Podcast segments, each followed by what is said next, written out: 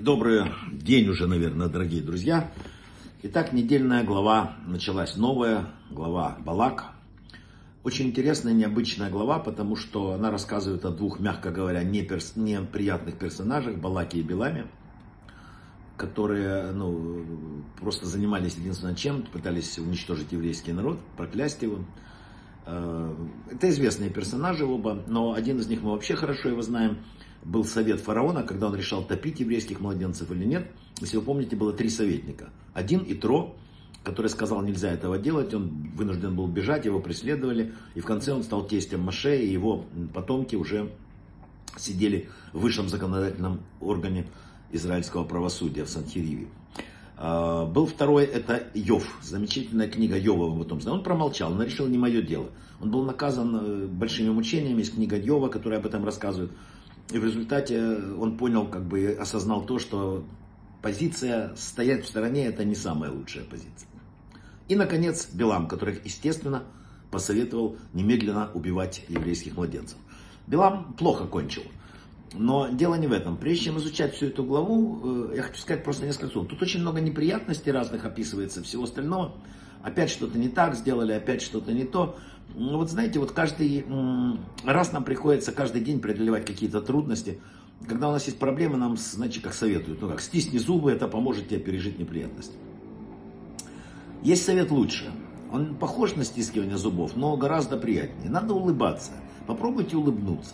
Творец хочет, чтобы мы наслаждались каждым моментом нашей жизни. И мы можем это осуществить. Стоит только подумать о том, что с нами происходит, ну как бы, вот примерно так давайте. Все эти трудности и испытания, это большая удача для меня. Это обогащает меня.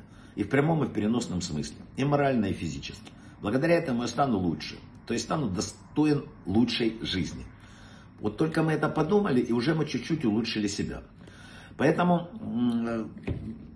да, были проблемы, и, которые описывает нам Тора. Это гениальная книга. Казалось бы, если бы она хотела описать что-то в таком положительном свете, она могла упустить все эти моменты. Если вы читаете э, летописи разных царей, там нет такого, где он ошибается. Все это скрывалось. Тора этого не скрывает. Но точно так же Тора говорит, всего есть выход.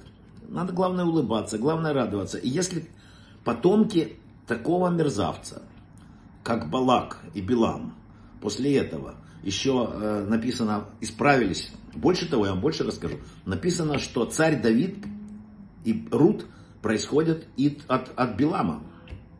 Ой, простите, от Балака.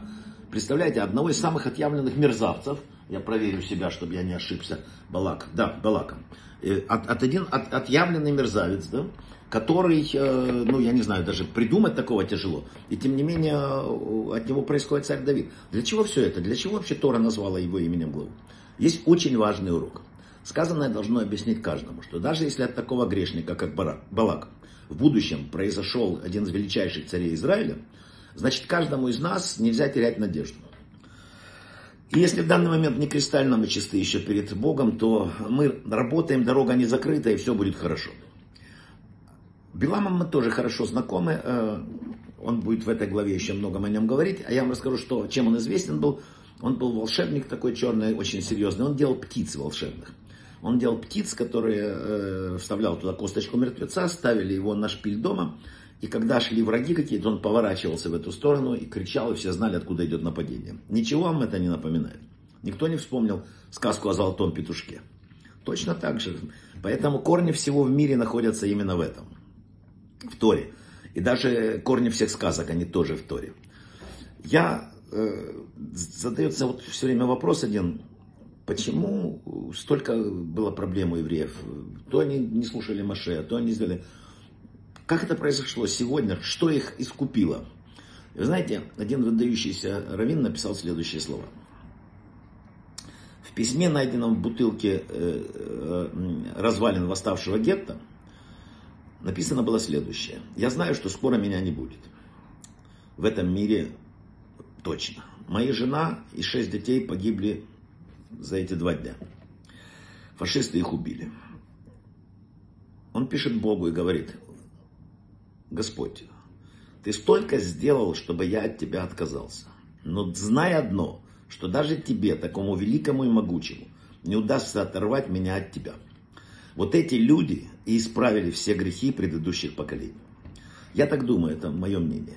Я прошу прощения за поздность сегодняшнего урока и мой голос. Я, честно говоря, заболел и еле поднялся к вам сюда, но долг есть долг. Брахавы от слаха, всего самого лучшего.